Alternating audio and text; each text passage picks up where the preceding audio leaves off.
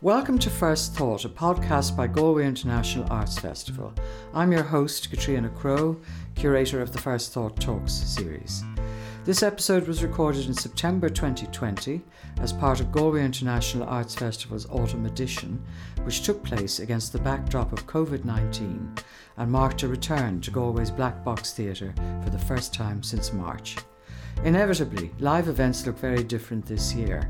For some talks, we were joined by a socially distanced audience, others went out to online only audiences. We thank you now for joining us here on the podcast and becoming yet another member of our extended audience. The First Thought Talk series at GIAF's 2020 Autumn Edition were presented in association with NUI Galway. Talking of the flu, just a word to begin to get it going. I remember when I first heard about the Great Flu of 1918, 1919. Um, I was at the dinner table in my grandfather's house. I must have been eight or nine. And there was some kind of flu epidemic on at the time. And my grandfather was one of those very opinionated old men who thought, who was constantly deploring the softness of modern life and modern youth. And he said something like, flu epidemic, you don't know the meaning of the word. And he went on to describe how he, as a young man, newly arrived in Limerick City um, in what he called the time of the great influenza. I learned later it was 1918, 1919. He described seeing five funerals following each other up William Street in Limerick on their way to Mount St. Lawrence's Cemetery. And I suppose that image has always stayed with me over the years, although I suspected for a while it might have been exaggerated because he wasn't above telling a tall tale. But no, it was. I, it has been corroborated since then by accounts of um, scenes in Glasnevin, in Dublin, and so on. And then when I first heard about COVID, I suppose I was like a lot of people sitting in my front room with the news on, hearing about something happening in a faraway country, and thinking, oh God, the poor Chinese, and never really thinking it was going to come to our shores. And before we knew it, we had those very frightening images of the army trucks bringing the coffins for burial in Italy. And I was reminded again of, of, of, of, my grandfather's story. So, bringing us back to the beginning of the pandemic, I suppose, what I want to, my first topic here today, and I'd like both people to talk about. I'll start with Ida because it's chronologically how the story broke and built. How did people apprehend the pandemic, the flu pandemic of 1918 19, when it started? We all know with COVID, and Fergal will talk about that in a moment, that there was a lot of maybe misinformation with the best will in the world, there was myth and so on. What was it like, Ida, when the story when, when the word when, came out first? When this story began to break here, um, you know, we saw the stories, the news stories coming from Wuhan, the fears that it had spread further, and then gradually it got geographically closer to us. I was immediately struck by how parallel the stories were, because a lot of the sources that I looked at were newspapers, and I, the newspaper coverage was something I studied intensely, uh, because the sources were very rich from it, because there was a very um, good press around in 1918, 1919, very uh, robust and strong international and domestic press here as well. Our, our uh, regional and national newspapers both covered it extensively, particularly in the areas where it, it worst. So they would be talking constantly, even in the local press in Ireland, about, um, you know, that they say this, this disease which is affecting the armies at the moment um, or you know they tell me that De Beers has shut down at the moment, or the, the, the Canadian uh, Stock Exchange can't operate as usual because it's been so hit by the flu, or that crops in some country. Um, so it was very similar, you know, that the way sh- society shut down, uh, but then in a kind of natural way. Whereas here we had a more uh, conscious lockdown because we were able to transmit mm-hmm. to people more quickly through the um, broadcast media uh, about what was happening. So it was very similar. You know, the, the, echoes were very strong and very quick with it, I think, as a news story. And, you know, where people were saying it had started in, of course, that was all later. It had started in Kansas. It started in your own theories that it began in the trenches. yeah, right? I think so. There's two major origin theories with, with what's, of course, misnamed as the Spanish flu, because people say that. Um, the, the Alfonso XIII, the King of Spain, and about 3,000 of his courtiers got it. And that was reported in the Spanish uh, press, but they weren't involved in the war, so that they had no newspaper censorship. Uh, in, in, Ireland, there wasn't much censorship of the newspaper, uh, uh, uh, in the newspapers of the flu, but there was quite a lot in, in other countries, including Scotland, actually. The, the, mm-hmm. There's very little coverage of the flu in the Scottish press, yeah.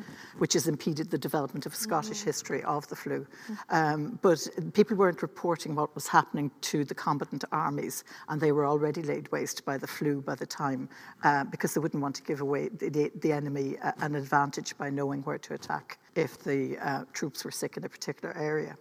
And you were saying about the proximity of animals and human being life yeah. in the trenches. You were living up alongside the animals you're going to be killing and something like that. And they, they, they, a lot of the live um, mm-hmm. Food to feed the food to feed the army was live at that yeah. time. So you would have um, soldiers in close proximity with uh, geese and hens and pigs, all of which can be vectors of influenza. So uh, John Oxford, the virologist, his, his, theory is that it really started in the very close, um, closely confined yeah. quarters of the trenches. Whereas the, there is also a theory, of course, that it began in Camp Funston. Very appealing theory, you know, that you can actually find Albert Gitchell, patient zero. You know, but I think like at that, that, case, we um, yeah. there is an international influenza uh, research community, and uh, we would think there are earlier cases okay. than that to be seen around the world. Right. And Fergal, the whole story of COVID, how it started, or even just the origins of it, your own ideas about that, where it began, and how we here apprehended it and how we covered it and so on. Well, it's interesting you're talking about, you know, the, we don't have a patient zero yet mm. in relation. To, there's, mm. there's suspicions, obviously, and there's Wuhan uh, is where it started. But you'll all recall that in, in you know, mid, late December, everybody was going about preparing for Christmas, preparing for a new year. Mm-hmm. No one had heard about COVID 19. Um, we were only starting to get information in, in, very early January about the first cases coming out of Wuhan. And it did seem uh, like a, a, a distant mm. problem uh, that they, certainly Europe didn't have to worry about too much for the moment. But obviously, with the scale of travel, it didn't take very long at all mm. before the first cases arrived in Europe and those scenes in Italy. And, and it is true, I mean, those visual scenes of, of, of the trucks uh, and, and people suffering really did shock people. Uh, and once it was on the shores of Europe, it was inevitable it was going to come to Ireland. Now, the, no one had ever heard of the National Public Health Emergency Team either. It's now probably the most famous acronym in the country. It's mm. as well known as any other agency. Um, the individuals are national figures, their, their identity is, but it, it, was, I suppose it was re- rejuvenated. It had existed for many, many years because it was actually dealing with um, hospital acquired infections and other problems like that. But suddenly um, preparations began for the arrival of coronavirus here. They knew it was coming and, and they were preparing for it. Mm. And there have been pandemic plans here in place for mm. many, many years because we've had previous pandemics, nothing like what has been seen here. So they did prepare for it, and I remember it was it was a Saturday evening, uh, February the 29th. I was actually at home because the news broke very, very late. I think it must have been about 10 to 9 in the evening, just before the 9 o'clock news. And we got word that the first case had been identified in Ireland, and it was a, a, male, we were told, uh, from the east of the country, recently returned from Italy. So within a few minutes, we had to get on air. Now, I had to do that broadcast on the phone because it just wasn't physically possible mm-hmm. to get into RTE. And at that time, on that first uh, uh, case, there was no one available from the Department of Health or others to be interviewed. And that was probably a bit unsettling in terms of the news because uh, the way it came out at that stage, it was on the phone. People were desperate for information, very worried mm. that the first case had come.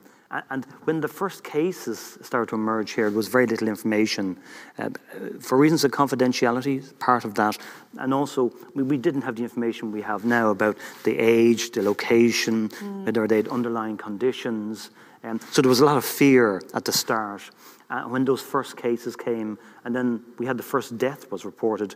Uh, it was Mar- the March the 11th. It was an elderly woman. She had underlying respiratory problems. Um, she died. So the first death then really brought it home to people that this uh, is a virus that is circulating, but it's also going to cause um, uh, terrible suffering in so many ways mm-hmm. for people.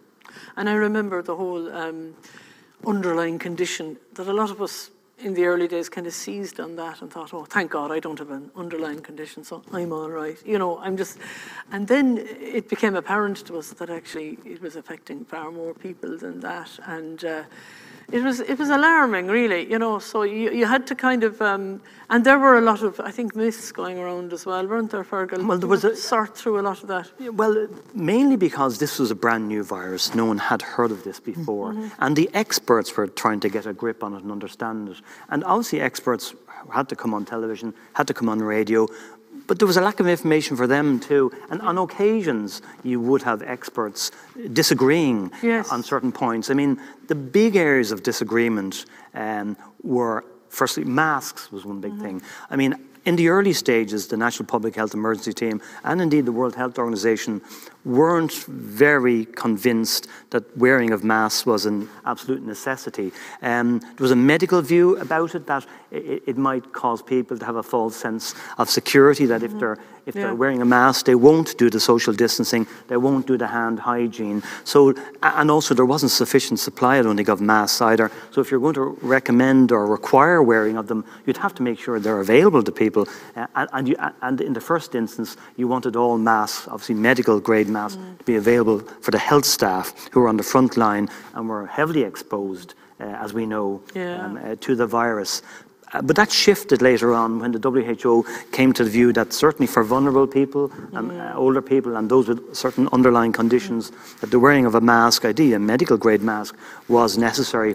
And then eventually, um, you know, the view from the department, and then the regulations were, mm. as we see it every day now in our lives, the required wearing of masks. I mean, other countries have moved uh, beyond where we are. Mm. In France, uh, there's a requirement to wear masks in the street. Mm. Uh, over in Lanzarote, you have to wear them uh, out and about in the street in the, in, in, in the heat. Yeah. So we haven't got to that yet, but that could happen. Yeah. Uh, mass was one thing. The second issue of, of, disagreement or debate was should it be one metre, should it be two metres? Mm. I remember this vividly because at the Department of Health press briefing on the ground, it, it, they had, they had a, a stickers saying, you know, stay one to two metres. So there was a huge debate on social media and elsewhere about um, well, am I okay with one metre or must it be two metres? And then the science behind that as to whether two metres was, was the absolute minimum mm-hmm. uh, to stay away. Uh, they finally settled on two metres, but that was a debating point for, for weeks and weeks and weeks, again with experts arguing the toss. And when the public sees experts and people not on agreement, that mm-hmm. causes confusion and it's, it's, it's a cause That's for debate. Yeah. But I'm, I'm sort of glad at the same time that these debates are happening out in the open. You know, I'd hate there to be a party line. I'm glad, it's, it's good to see. It's, I think it's good for us to see experts disagreeing because we're kind of able, it, it, treats us like intelligent human beings. You know, there isn't just one thing that we're told. And of course, doctors would differ as well. And some of the cures that they had or the preventive measures, Ida, back in 1918, 1919. There was quite a lot of controversy about them too, wasn't there? Yeah, curiously, one of, one of the main um, medicines that was used in 1918 was quinine to reduce fever. Mm. And quinine, of course, this is, um, oh, the, the, word is gone, the hydro, hydroxychloroquine yeah. is, is also a malar- uh, an anti-malarial medicine. So that there were echoes of that then, then and now for, for, for, for uh, doctors looking at what cures might have been used in 1918 too. Um, they, they whiskey and brandy were really used in abundance because um, doctors really couldn't agree on the medicines. They were using things like um, uh, sleeplessness and a really bad headache were part of the feature of the flu. And so they would use um, uh, some preparation of opium mm-hmm. uh, for the sleeplessness. Um, they used um, aspirin um, to reduce the headache rather than the mm. fever, curiously. Uh, but aspirin, of course, uh, was made by Bayer, which was a German company, and particularly in America, uh, they thought there was a rumor went around that um, uh, Bayer had uh, infected the boxes of aspirin with the flu as part of the war methods, Whoa. which was you know totally made up, but um, it, it, it, did travel as a rumor. That's like the myth mm-hmm. that the whole thing was grown in a laboratory in China. Do you remember that myth that was circling among the far right kind of uh, that, that yeah. the COVID was. I think know. a lot, a lot of that came out of America, and, and particularly Yeah. out of President Trump as well The- too. the more Um, extreme, yeah. I mean, people will always look for blame somewhere, They and I think it's one, of the- it's one of the most unhelpful elements of, of an outbreak like this or a pandemic to look for blame. I mean, no one's to blame for this, and uh, obviously you had the um, in the early stages uh, in Ireland, the most vulnerable groups like nursing homes. Yeah. Um, there was a problem there. I, mean, uh, it, it, I suppose it, it attacked nursing homes, and they were such a vulnerable group for a number of reasons. Um, the nursing homes themselves weren't all prepared. They didn't have enough access to uh, personal protective equipment. Um, staffing levels reduced, or some people were out sick because they were they were ill, or, or, or didn't come into work because of fear, or uh, there weren't enough enough agency staff. And the HSE was also recruiting staff that would otherwise maybe be available to nursing homes. Yeah. It needed to bolster its services. So there were problems there. And also in the early stages, the official advice was that there wasn't a need for national restrictions on visiting uh, nursing homes, people making visits. That did change. Now, the nursing homes themselves sort of announced a unilateral sort of ban on visiting, but at the Department of Health NPHET uh, briefing that evening, the official view was that was not necessary. So you had a differing view Yeah, there. Now, again, it's no one's fault that people become infected, uh, and, and no one's looking to blame. There are lots of modes of transmission, and staff, a lot of staff who work in nursing homes, they do share accommodation, uh, and so it, and visitors, it will get in, but. And they, we also didn't realise the, the scale of which this virus um, could be transmitted by people who are asymptomatic. They don't show any symptoms. Up to 40% of people with uh, uh, coronavirus don't show symptoms. And that wasn't totally understood uh, or, or, or seen in the medical community. So thereby, there were quite a number of patients who were being discharged, older people from hospital to nursing homes to free up beds, certainly in, in, in hospitals, but also it, it was felt that they were clinically suitable to be discharged. But unbeknownst to, to doctors and nurses and other staff, some of those patients were infected and were being moved to nursing homes, and you know an outbreak would, would occur. One of the interesting echoes um, I found for, between what you're talking about now and also your own um, um, reportage on, on RTE was, was um, the idea of trust and the idea of creating a kind of confidence, even when we don't necessarily have confidence because we don't have evidence or we didn't have evidence based medicine on, on this, on which medicine really relies until very recently. And the very first article I actually wrote about it was kind of this feeling came up in me very early on. I think it was the 6th of March, maybe. I wrote an article in the Irish Times about the need for uh, confidence measures that, that the governments, uh, governments around the world really had to find a way of instilling confidence and building trust with the public so that they would get compliance for the measures. And I think one of the things that happened here, well, in Wuhan, the thing that happened was the building of a hospital within five days was a great local confidence ins- instilling measure. But here, I think that that, that public um, NPHET broadcast uh, which you and then other reporters would cover afterwards, was a great way of uh, building trust and creating a relationship with the public over this. You Well, know, because true, there was an because you have you have you have faces. I mean, everyone got to know uh, and hear and see Dr. Tony Holohan, the chief medical officer, and now his ac- ac- acting uh, successor, Dr. Ronan Glynn, and Cillian De Gascun. And the other issue is that you know, in, public health is, is an area that doesn't get a lot of attention or coverage because um, everyone knows their own GP uh, because they get the personal treatment and they know particular surgeons because of an operation. But public health is a different matter because public health doctors uh, deal with population groups. They're well used to dealing with outbreaks, measles outbreaks, and vaccination programs, really crucial areas like that. But they're not they're not the front page, they weren't up to now the front page story or the main news item, but they have become central, uh, certainly, to government advice and individually very well known figures. Um, and it, it's probably brought a new um, understanding of that. Uh, a specialty in the profession, which is still looking for consultant status uh, at the moment. But this may help as well because they've been relied upon to give steady information. I think the point you're talking Yeah. about is very important. Like even on the days, I remember particular the, the day when the highest number of cases was reported on one day. That was 1,068 cases, which is an, an astonishing figure to to give out. And the way it would work with these briefings is uh, you might get that information a minute before going to air. So you, would often get a sheet of paper and you'd be uh, going to a live point. You have to get to the live point, read the figures, understand them, get some context around them. Um, but putting out a figure like that, you need to ha- have a sense of calm about it. The other high figure a day, very, very, very sad day, was when 77 people uh, had died. Mm-hmm. Now, the fact was, of course, not all those deaths happened on the same day. Some of them were late reporting, and so mm. you have to explain that to people. Even now, even during this week, we had a, a, death reported, but that goes back to June. Uh, there's some late reporting issues there. So just to get an understanding of that, and, and now when we look at it, we've much more understanding about this virus. There mm. should be less fear. There still is anxiety, mm. but the flood of data and statistics and information you can get now mm even on the COVID app, um, is amazing. It should be reassuring to people. I mean, you can look at part counties in Ireland where there's very, very few cases, tiny numbers.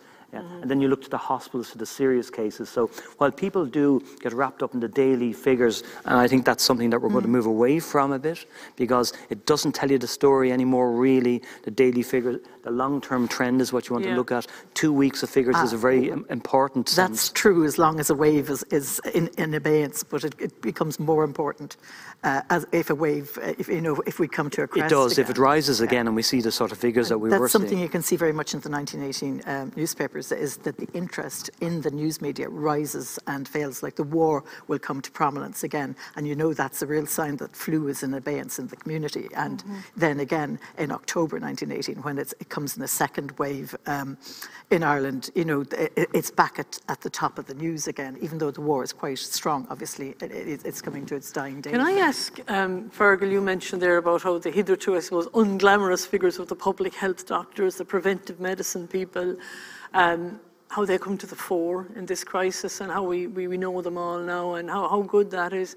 Did something similar happen in 1918 19? Oh, Ida? yes. Were there, I mean, there was Sir Charles Cameron, of yeah. course, but there were a few other figures too. But weren't the doctors kind of badly treated as well? Um, well, in 1918, 19, uh, the, the, the, doctors had been running a long, uh, there was a long running fight um, with um, the local government board for Ireland to pay them decent wages, and they hadn't, they had really bad uh, um, terms and conditions, and they were operate. Each um, poor law union would, would, decide the pay for the doctors under their control, and the flu actually gave them a bargaining power. The that they'd never had before. Mm-hmm. Uh, so they were able to negotiate. But during the, the, the peak weeks of the flu, as doctor, a, a, doctor was very much part of the community then because mm. they would be in the local dispensaries in each small town and then, of course, in um, the poor law um, infirmaries as well. Mm. And they were really running the show. And about 70% of the population of Ireland then uh, really had free med- medicine under the um, dispensary doctors. Under the, under the dispensary doctors. Uh, but the doctors weren't well paid. Uh, they had huge areas under their control. Um, I can see uh, evidence of doctors going to houses at three or four o'clock in the morning. Uh, there was one doctor, Dr. Rafferty in Bray, who at the peak um, weeks of the epidemic, he was treating um, maybe 500 patients a day. And you know the phenomenon of trying to do something like that is, is, is just huge, and a one-man operation essentially. You know, you're going around to visiting all these houses. There was hundred thousand extra home visits by doctors uh, from the poor law. Uh, the poor law dispensary doctors mm. in the, the flu year, which is essentially April 1918 to April 1990. Uh, but they did, some doctors even died because they had no pensions. They, they, they died in um, in the I've forgotten the word workhouses in the workhouses, in the workhouses yeah, yeah. There's some isn't stories that, of that. Isn't it interesting uh, yeah. when you compare what you're talking about there to what happened here, then with coronavirus? I mean, a distance was being, was put between GPs for understandable yeah. reasons and patients. There, there were telephone consultations, there was video consultations.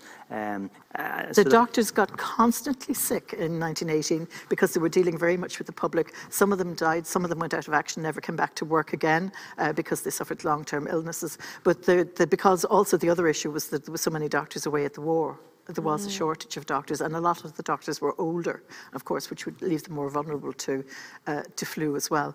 Uh, but the locums actually, um, by the during the peak weeks, they got higher and higher fees all the time. And uh, you know, a fee that might have been, say, uh, a guinea at the beginning could have been five guineas for a week at the end of the of, of the flu.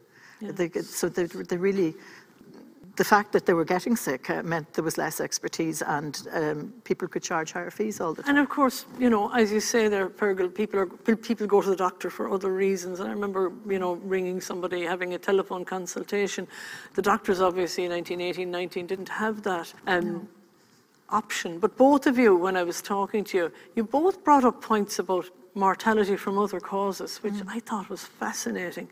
And there's in your book, for example, Ida, you, you make a point that for some people, the flu, for some very poor, very, very beaten down people at that time, the flu was just one of another of fatal and lethal things that could happen to you and your family. And that just the flu in 1918 19 does it replace any other diseases? Does it elbow them out of the way? Or is it just one other? I think what we'd call is that, it reap early for some diseases. So people, like you see the numbers for TB follow, fall the following year, numbers of deaths from TB fall the following year because the, the people who might have died the following year have died earlier than they, they would have otherwise. And the same with um, things like heart disease as well. Um, sometimes it's hard to tell um, whether it's the flu or the pneumonias that often came with it that killed them, you know, does it kill vulnerable people quicker or not? But it also hit um, very strong, young, previously healthy people and fell them. And they were the real surprise cohort in, in 1918. And I suppose um, early on in this, we thought that wasn't going to be the story here, at all here, uh, because it seemed to be killing mm. older people, um, even if it infected younger people. Um, but of course, the disease can't change. We don't know what's going to happen with it yet. We can't really count what happens in an epidemic until it's over. That's true because I mean, in, the, in, in terms of, I mean, there have been some studies here, but again, we're in the middle of it. Uh, it's, it's a, we see that the um, the excess deaths uh, due to COVID nineteen were initially estimated uh, for the period of you know, March, April, May at about maybe 1,200. 1300. Mm-hmm. Now, the Central Statistics Office has done a more recent analysis of that, and it's revised the numbers downwards. So the uh, belief at the moment is that the number of uh, deaths that occurred, excess deaths that occurred due to the, this virus, is between about 800 and 900. But what they also found and it's not totally understood yet, is that uh, deaths from other conditions reduced also. Probably, if you think about it, because people were self isolating, they were at home, were fewer accidents, um, seems to have been fewer heart attacks. Perhaps some people were less stressed at home or in a calm, calmer environment of a house. But so overall, uh, deaths uh, did drop. Mm-hmm. However, the health service is now seeing, you know, a return of delayed conditions. Um, uh, pre-cancers uh, missed, mm. perhaps cancers delayed. So we, we, don't, as you say, we don't have a full mm. picture of, of, of, what's really happened. In Kildare, for example, there was a fascinating study done by the coroner for Kildare, uh, Professor Denis Cusack, which found a six-fold increase in um, deaths uh, of people in residential care institutions, in nursing homes in uh, Kildare uh, over those few months. Um, that's, that's quite a staggering figure. Actually, Kildare, talking of Kildare, that was one of the worst hit counties. Kildare is unusual, isn't it? I mean, and you'd imagine, well, you you dismiss the idea that that's necessarily because of the Curragh camp, but um, Kildare had one of the highest mortalities in um, 1918-19, didn't it, in the country? Yes, it did. And Donegal as well. We'll talk about Donegal in a moment. But and now here we are with Kildare again, and you know, I, very often when you look at at kind of crime and things as well. Kildare is high. Kildare is sort of different, you know. It's it's unusual. I'm not offending. I hope any Kildare and, people. And I live in Kildare. I know. With all due, I mean, I think it's just very fascinating. Yeah. Do you want to say a few words yeah. about that? Both um, of you, maybe. Kildare, maybe I, I think uh, one of the interesting things about Kildare is that it has uh, a great connectivity to the establishment mm. in 1918, 1919, to the government, because a lot of a lot of the higher ups would have lived out in Kildare. So, if, um, a paper like the Kildare Observer, which is a newspaper of the elite. You know, it's it's really what we call a castle paper, and uh, so that there is that connectivity, but also it's very close uh, rail and canal links uh, to Dublin. That's another reason. But one of the things I was always trying to emphasise, um, I felt um, a bit like a witch sometimes um, during, the, particularly the early weeks of, of what was going on here with with COVID nineteen, because you know from the research you could kind of predict what was going to happen next or have a reasonable guesstimate at it, and. I was saying that anything unusual that happens, like I, I was actually onto the water authorities and said, please don't close down, because anything unusual that happens in 1918, 1919 caused uh, deaths to rise. And one of the reasons I argue that um, Kildare had a higher rate of um, death, it had the highest county rate of death in uh, the 1918 flu, uh, was uh, because um, there was limited water supply to the town of Naas in particular. And also because the gas company, which supplied power and um, heat and light to the town, uh, uh, they were really badly affected by the flu. And of course, the other thing being that the gas company uh, found it hard um, to get supplies because coal, gas came from coal and coal was in really short supply as well. So uh, the newspapers had to run with blank pages. Uh, uh, at certain times, uh, people had no power in Naas. So, you know, part of, uh, you, you also need water to wash your hands to provide hygiene, but to hydrate. So it's really, really important. Cook, yeah, so all those things, yeah. when you see a black spot in the 1918 flu, it's generally caused by something like that, like a, a lack of water, a lack of power, or else perhaps a funeral, a big funeral in the region. And there was also a big funeral. Um, there was a few big funerals uh, because um, the not just in Kildare, but in Louth in particular, I think I remember a few, um, when um, somebody in the community who might be a strong nationalist would die, they'd have a very large funeral with maybe four or 5,000 people, and you can imagine what that would have done. Just on a little Yeah. aside there, I think one of the reasons perhaps in Ireland that we don't remember the flu officially perhaps as much as we could, although it's there in lore all the time, that comes across in, your- in your book and it comes across in my family lore as well, is because all of these things are happening the time of the big Sinn Féin election, nine- 1918, where Sinn Féin routs the Irish Parliamentary Party, and December 1918, all the things that happened in 1918, the conscription crisis, the, uh, the, the big push, the various other things to do with the First World War, and then 1919, the first Dáil, Soloheadbeg, the War of Independence. There's so much else going on, you know, that, that, that, that, that we, we might, we can, and, and all this and the flu as well. But you also, before we get on to Kildare nowadays, and you also mentioned Donegal as a black spot. Yeah, It and was, it, it took uh, my great colleague um, um, Patricia Marsh, who studied the flu in Ulster, and I. We spent a long time puzzling this out, and we thought at first it was because of seasonal labour, because Mm-hmm. Scotland and uh, Donegal would have strong. Con- Yes. labour contacts, and that people might go to Scotland, that somebody would die from the flu, that be brought back by boat with all the family on board, and that then the wake, the Donegal wake, would happen, and that would spread it further into the community. And then I got the wonderful good luck. Uh, somebody found me, uh, Kathleen McMenamin, who was then, I think, 107, 106 years of age at that stage. She died at 107. And she had lived um, in Rathmullan um, on Lough Swilly as a small child. And her mother had been a nurse in the community, or had nursed in the community, people with flu uh, during when that happened there. And I said to her, "Was this the reason?" She said, "Oh no." She said, uh, "The reason I think it happened was because of the navy being stationed in Lough Swilly during the war, and they were taking shelter and protecting from the U-boats because these waters, the waters all around the coast, were absolutely rife with U-boat activity at uh, uh, at the time." And she said, I then started to ponder why the same thing hadn't happened in Cork, where the Americans were, were based in, in Queenstown or Cobh. And I think the, the American troops were treated on ship. Uh, for the most part, uh, whereas um, the British troops came into the community, she said, and were treated locally by the local doctors and things, and she said they spread it that way. I wondered as well, going back to Kildare, if Yeah. the bloodstock industry had anything to do with it either, because Kildare nowadays, then, Fergal, it was the meat factories, was it? Yeah, well, certainly. Pretty much. I think the proximity to Dublin as well too is, Yeah. is a major, It is, a major element, a and the, com- the commuting that, Yeah, that yeah. occurs. And we have recently, obviously, had the meat factory, which have their own in, difficulties there because of the closeness with which people um, Mm-hmm. work, uh, sharing uh, accommodation, the nature of the employment status.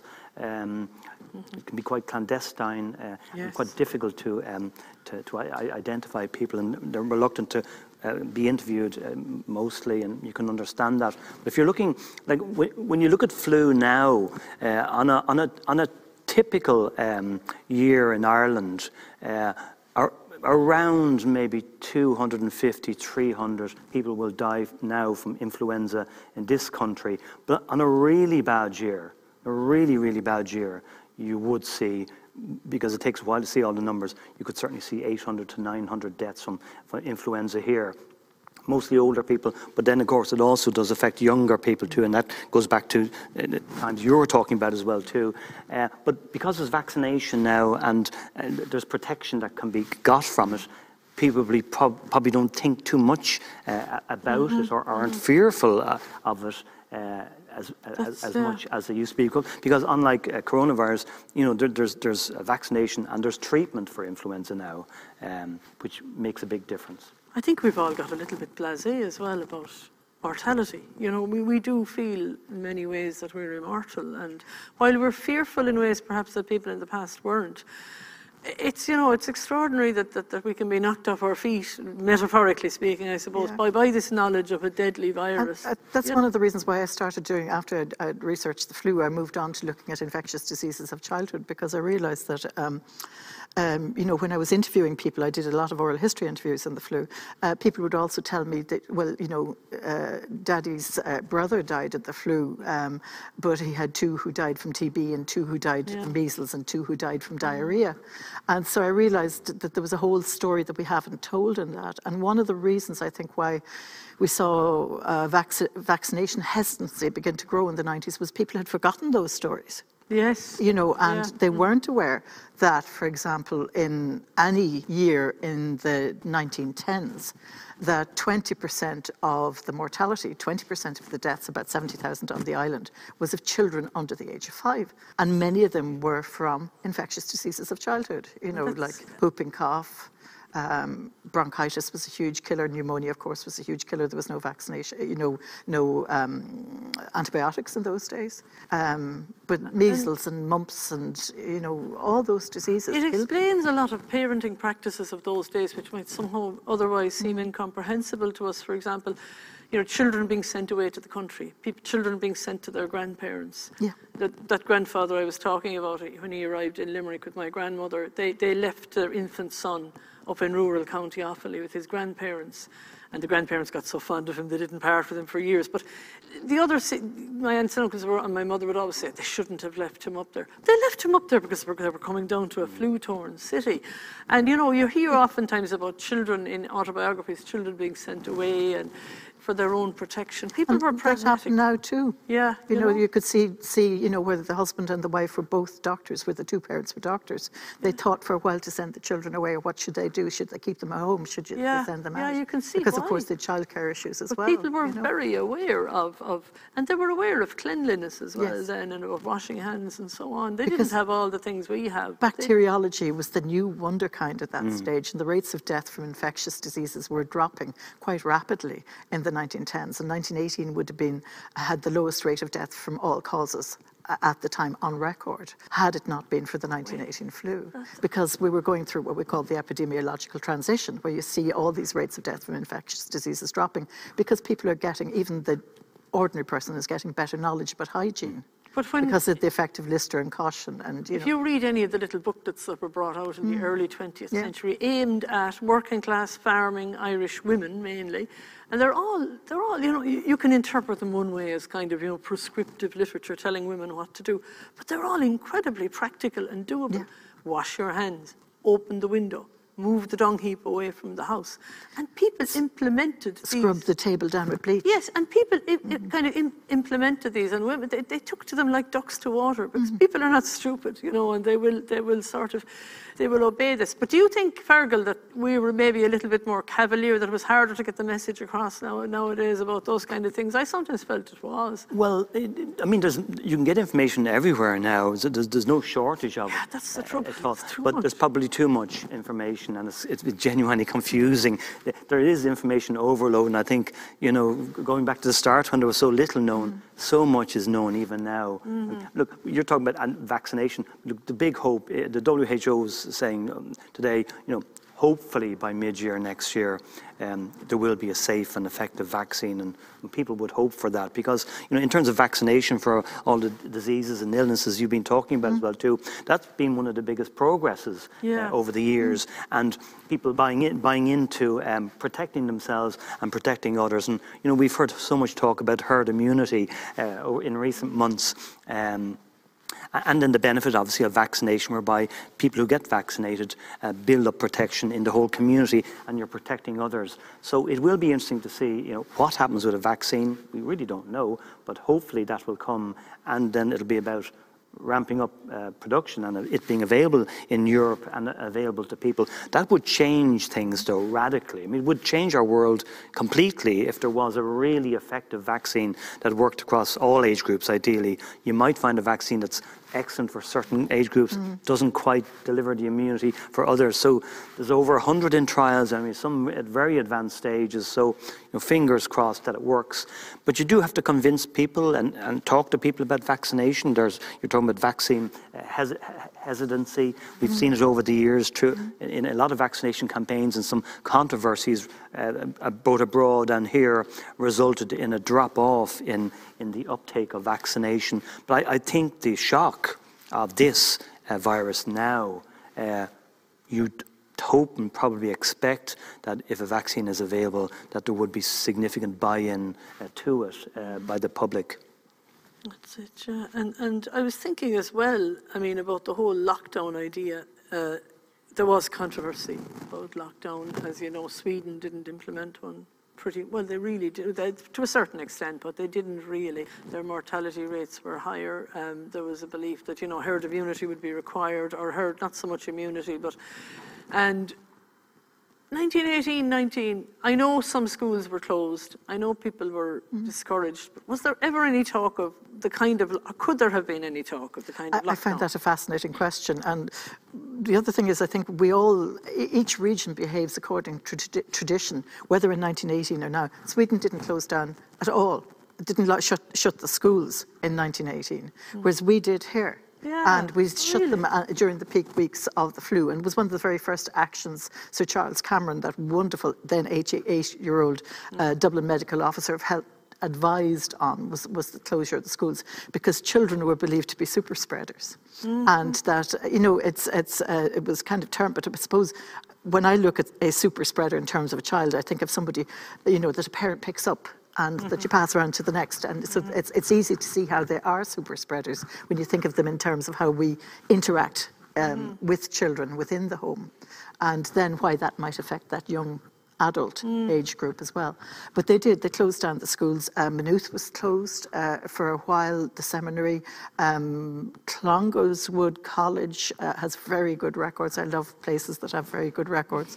um, and they didn't shut, but they isolated the school and didn't let any of the staff go to funerals in the community or, or anything like mm-hmm. that. Um, or at least in theory, they didn't. The staff would, some of the funerals in the community were organised after dark, so they wouldn't be caught doing it. Mm-hmm. And um, they did things like um, having the sick pupils uh, fed after the uh, well pupils at two dif- different sessions and also lowering the load of school lessons. They put on more film shows and things like that to, to and reduce games as well mm. and tried to, of course, airing, uh, this is something we have to focus on, I think, a lot more now, is airing buildings. They aired the oh, buildings oh, a lot because, you know, yeah. that they shut up the windows and cold air therapy and outdoor air therapy was, was considered very important in 1918. Didn't someone say recently, Fergal, as well, um, that when the schools go back, they should not be overheated, the windows should be open, the fresh air should come in? They, they, they, I mean, that is the advice. Now, look, it's going to be difficult in the winter when we get very cold uh, air, yeah. but the good ventilation is good really, ventilation. Is, re- yeah, is really, yeah. really important. Um, in terms of lockdown, I mean, I, I mean, the first lockdown was also a shock to people, I think. Uh, Um, but I don't think I, there's no appetite certainly on the National Public Health Emergency Team for a national lockdown again. It doesn't look like that would come. But you, what you could see mm. is uh, localised or regional lockdowns. I mean, if, mm. if, if it came to that, but, but nothing on the horizon at the moment based on the figures there at the moment. But if things, no one knows what the winter is going to bring. You're going to get the mix mm. of influenza and colds mm. alongside coronavirus. And which and, is which, yeah. And which is which. All the more reason why, I mean, there will be a, a strong campaign for people to get vaccinated. Uh, children aged 2 to 12, that campaign is going to, through a nasal spray, is going to start shortly. And then older, more vulnerable people, okay. the, the, normal uh, vaccination program. And it will be, I guess, really important that as many people get vaccinated to, to help doctors and other staff to, to be able to rule out pretty much uh, that it's, um, you know, that it's, it, it is, uh, it's not influenza, it is coronavirus, because the pressure that will put on the system could be quite enormous. Mm-hmm. Catriona, can I just get back to that idea about quarantine that you're raising at yes. the beginning? I'm really surprised because the concept of quarantine is like maybe five, six hundred years old. Yes. Uh, maybe even older, you know, that, that, that, we have it from, from, from Italy and plague and then earlier, I think, from Persia. Um, but that we never considered quarantine for us as an island. It would have seemed a very obvious thing to do in 1918. And I think the reason for that, and I still have to find evidence, so I'm being a bad historian here, I'm speculating rather than looking at evidence uh, based. I'm throwing out a question, hoping somebody will find me a little shred somewhere in the war papers, is that the reason we didn't do that because was because the war was, was at a really critical stage. Yeah. And at that stage, when the flu um, was beginning to emerge, it looked like Germany was going to win the war. Mm. And they were escalating the U-boat uh, activity in the Irish Sea in 1917, 1918. It had forced America to, to, come in, and a lot of the American air bases were in Ireland. Like the whole south coast was essentially, um, you know, littered with yeah. with American mm-hmm. air bases of different types, from uh, West Cork to Cork itself. Um, Wexford had an air base, Waterford had an air base as well, and. Um, you know, that we were really key, that, that this American activity in Ireland was really key uh, to um, controlling Germany's efforts to win the war.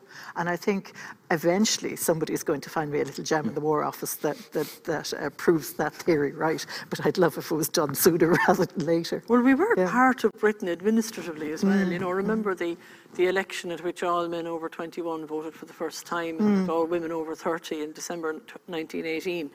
That was a British UK, election. including Ireland, you know, and we were part of Britain, and people were going over and back an awful lot. Oh yeah, like the Leinster, for example, the tragedy yeah. of the Leinster and various other things that happened. Um, the boats over were plying over and back. It would have seen, I'd say it probably would have been against. Um, it would have been difficult. It would have been very difficult. And the other thing is, I mean, even if you take Ireland like as a whole, rural, generally speaking, except for Donegal and parts of Kildare. Rural Ireland got away with it a little bit more, obviously, than, than urban Ireland. And people were probably semi-locked down anyway, self-sufficient, providing yeah. all their own vegetables, all their, their own water from a spring, um, only going into town for the tea and sugar, you know, and that and even town. Although, mind you, there were markets and fairs in the towns as well. With a but lot you see, the other thing we were, we were quite lucky at the time is we had, as a country, quite a lot of suppression, military suppression. Yeah. So a lot of the fairs were cancelled. Yeah. And I wonder if that's why, say, Clare ah. had a lower um, yeah. incidence of flu. Clare escapes, even though it has a population of 100,000, escapes with, I think, 49 deaths, which is very low. Yeah, yeah. And I know nearly all of them. And um, Clare know, comes up as a curiosity mm, in another context as well. I'm yeah. just trying to remember. It's one of the most rural counties, I think, yeah. in Ireland, uh, the, the, least urbanised, you yes. know, and with longer, um, at least at that time anyway. So and um, but so that's that. Yeah. I, I, often joke, um, probably in very bad taste, that it's to do with the Percy French song. Are you right there, Michael? Oh, you know, the it was the inefficiencies of the, the West Clare Railway that lowered the rate of death in in in, in, in Clare. Could you never know? I mean, there were. But as you say, it's a rurality as well, and people, you know, not spreading as much in those mm. areas. I'm just wondering, in the time we have left to us, talking about remembering, talk about how this will be remembered in years to come, um, when you and Patricia Marsh and, and Katrina Foley mm-hmm. went to write about the flu of 1918-19, the newspapers were a great source. Mm. I found that as well when I was writing a bit about the flu. Um, the newspapers, the I suppose some of the memoirs of the period, and of course you had oral evidence as well. Mm-hmm. But you also had people who, uh, as you said in your um, chapter on oral evidence, that some people that you talked to actually didn't remember the flu really. It hadn't No. impinged on them. But you have a fairly nowadays. I'm just thinking, the historian of the future will be drowning In in evidence. yeah, resources, yeah. in information, not just but in images as well. You know, because we have images of the flu, and I'm wondering about the remem- that that whole topic of how something is remembering. Because you said something, Ida, about private remembering and public forgetting. Mm. That, that that to you is what characterizes the 1918 1919 influenza. That it's remembered in families like, like my grandfather, like the people you spoke to. But there's a kind of a public forgetting of it, except if it comes up every so often about, you know. But I'm wondering now if, with the current crisis, will we be looking at a kind of a public remembering and private forgetting? Because nowadays, uh, so much of visual media does our remembering for us or something. Uh, Just a few ideas there. If you I- I want mean, to I- address this. It, it's, it's going to be impossible for people to forget this, I think, you know, and we're not through it yet. And it's not like a hurricane or a storm where there's a start, a middle, and a defined end. Uh, we don't know where it's going. The, the final chapter hasn't been written on, on what's coming. We may not get a vaccine. So it's, it's in some ways, i- it's a very, very strange world. And of course, this has touched everybody in some way. No one has escaped in this country. Um, uh, families have lost loved ones, um, been unable to visit loved ones who are dying, which is, which is tragic. Um, the, the personal searing experience of people. Uh, you heard Professor uh, Ronan uh, Collins talking on television during the week that uh, he says that he's seeing uh, uh, quite a number of older people who feel that life may not be worth living anymore. I mean, that's a terribly sad thing to hear because life has become so difficult and the lockdown. You know, I wonder, uh, are there few of us who haven't thought that at, at some stage? You know, I, I live on my own, and I think it's been very stressful for people who live on their own, just as it has been in a different way stressful for people who live in, in families because you're worried about family catching it. It has. And, you know, but, but everybody has had their own fears right. in this. And they're amplified as well too, Yeah. and, and people Yeah. uh, who know who suffer from mental illness, being isolated, being at home, unable to access services, uh, very very difficult. They've only really got going again, but there's you know delayed access and there's limited access now. And I, I also think that because of the um, like the scale, even now today, the scale of restrictions and the scale of measures, um, in some ways it might feel like a de facto lockdown anyway. And the reason why I say that is that uh, some people, certainly that I encounter and write to me, uh, feel it's too much hassle to go out now, too much, too difficult to socialise. There's, there's, uh, there's fear there. So even though there isn't an official lockdown, I mean, the moment, thing, they thing I feel- long for is a good dinner party with far too much drink, but in moderation, of course, far too much in moderation. Um, but you wonder whether, like some people argue that the reason 1918 was forgotten was because there was so much go- go- going on between the, so much misery between the war and the revolution and all the stress that caused, and then this even more unfair thing on top of it, which brings the war front right into the home. That that's the reason that that it's forgotten is because people deliberately shut it out. Mm. And that is an, a, an argument that could be had. You'd wonder if we might do that with this as well. I wonder. I don't know. I mean, I think the point you made about the mm. emotional aspect of it there, Fergal, is, is very, very pertinent. And the people I worried about during lockdown were the children who might have been stuck at home with, with parents who were perhaps overburdened themselves and, and, mm. and found it hard to, to, to, to make it, for the, even with the best will in the world, to, to, to, not even to homeschool, because I think we all, children learn from their parents anyway in an informal way, but who might have been perhaps short-tempered or, you know, the children who missed the, the, the, the, the routine of school. And, and then there were old people. I mean, one of my neighbours, whose son is in America, said to me recently, she said, I might never see him again, you know, mm-hmm. and she's in her 80s. And I said, sure, of course you will. He'll be back next year or you'll be over there. But I don't know that. And she doesn't know that. It, know. ma- it makes you realise how precious uh, freedoms are, you know, the individual freedoms yes, are, yeah. and how mm-hmm. easily in some ways they can be lost. Yeah. Yeah. And you're talking about not being able to travel, to visit people, um, to see people who are dying, You- to go down the street, to travel more mile, you know, X number of miles, Yeah. things that you'd never have thought possible. Um, Absolutely. Became a restriction. And it, it will and has no doubt changed people's uh, perception on the world. Um, you're talking about the children going back. I, I, it was an amazing moment on, it was on Monday. I was after doing uh, the one o'clock television news uh, at the Department of Health. And when I was leaving the Department of Health building just about a quarter past one, I heard a sound I hadn't heard for six months. And as I walked out the door, it was the screams of children laughing. And there was Catherine McAuley Primary School just beside the Oh, Department of Health. Yeah. And they were running around the playground. And it was an amazing sound because up to that, you'd never heard that. And in the depths of the lockdown, you know, there was very few people in town. Uh, the most you'd see would maybe tumbleweed coming down the, the street. Um, were Very few people around. Uh, very, very quiet, eerily silent. Yeah. Um, so that was a contrast. I Lovely, thought lovely to hear, and you know uh, the innocence of it, and also the realization that the world has to get back, Yeah, yeah. get back living Yes, again. too. yeah, You can't remain in lockdown. You have to find some sort of balance. And I tell you, I can't wait to see my students again in whatever form. In the form. flesh. in the flesh. in the lovely Carlow College. I, I, I- I know. I, I think it's um, it's quite hard on people. I think we've all discovered. Some of us have discovered inner resources. Maybe we didn't know we had.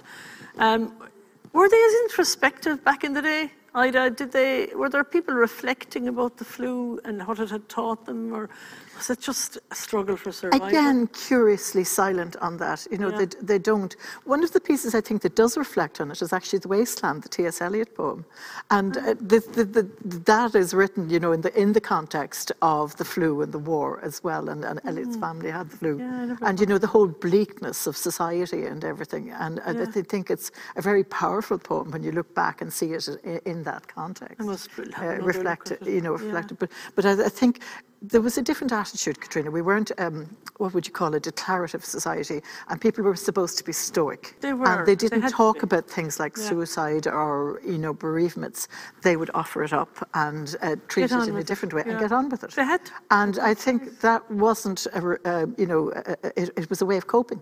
Yeah, whereas our way of coping now, I Is to suppose, gab. to be thinking Yeah. Mm. about it and to be.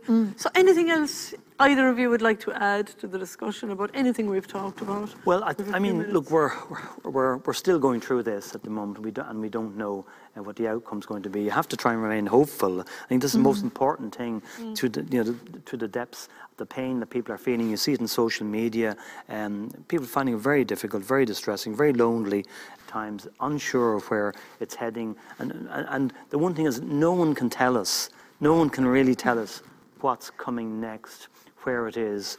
Uh, but we, ha- we have better information now. People are armed with And- the public health advice as well too I to think follow. we, we can trust, and I've been lucky enough to earwig on a group um, of uh, doctors and other healthcare professionals um, set up by Professor, Professor Oisin O'Connell down in, in, in Cork uh, to share information fast. And one of the things I've been struck on it, uh, by it, and again there are parallels with 1918, is the resourcefulness of doctors and how amazing they were when they didn't have what they're trained to do, rely on evidence-based medicine, that they were going out and saying, what can we do? Where can we find good, reliable information from? How can we inform ourselves about this? And I- you can see, I think, for, I don't know whether it's fair to say now, is that they, they have gained, they're not as, uh, they're slightly calmer about it now, I think, than they were before. Provided we can keep the numbers low, that they're being able to treat it better in hospitals. They've better um, knowledge of what's needed to do. And that happened in the flu in 1918 too. They got more confident about uh, the treatments that they were using because sharing knowledge is key to everything. Yes, they have. I mean, the, the, the big debate was So to eliminate it, suppress it, uh, kill it off.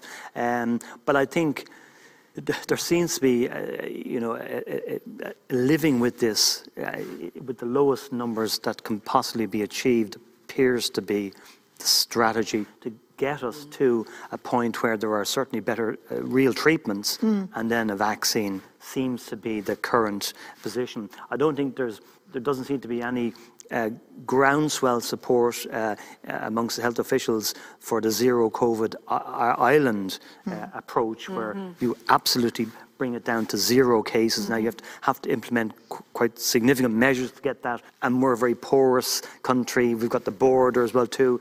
It seems difficult to do that here. And the one issue like travel hasn't has been kind of left be. The number of cases from travel we're told appear to be quite small. I think it might be two or three percent. So Interesting, it, it is it is it is low-ish. So, um, but I, I think that appears to be the strategy for the for the foreseeable future, in as much as you can foresee the future. And I suppose just to wind up, maybe we have to hold on to hope. We have to, if we can, learn from the lessons of the past. And COVID, the virus seems to be getting a little less harmful, a little less virulent. But somebody said to me that, that you know, it'll be a very foolish virus that keeps on killing their host. So, you know, we have to kind of watch out for the mild versions of it as well. Um, I think on that note, perhaps we, we could finish up this session. And thank you, Ida, and thank you, Fergal, both of you. Thank you for listening to First Thought. For more, visit the Talks page on Galway International Arts Festival's website, giaf.ie.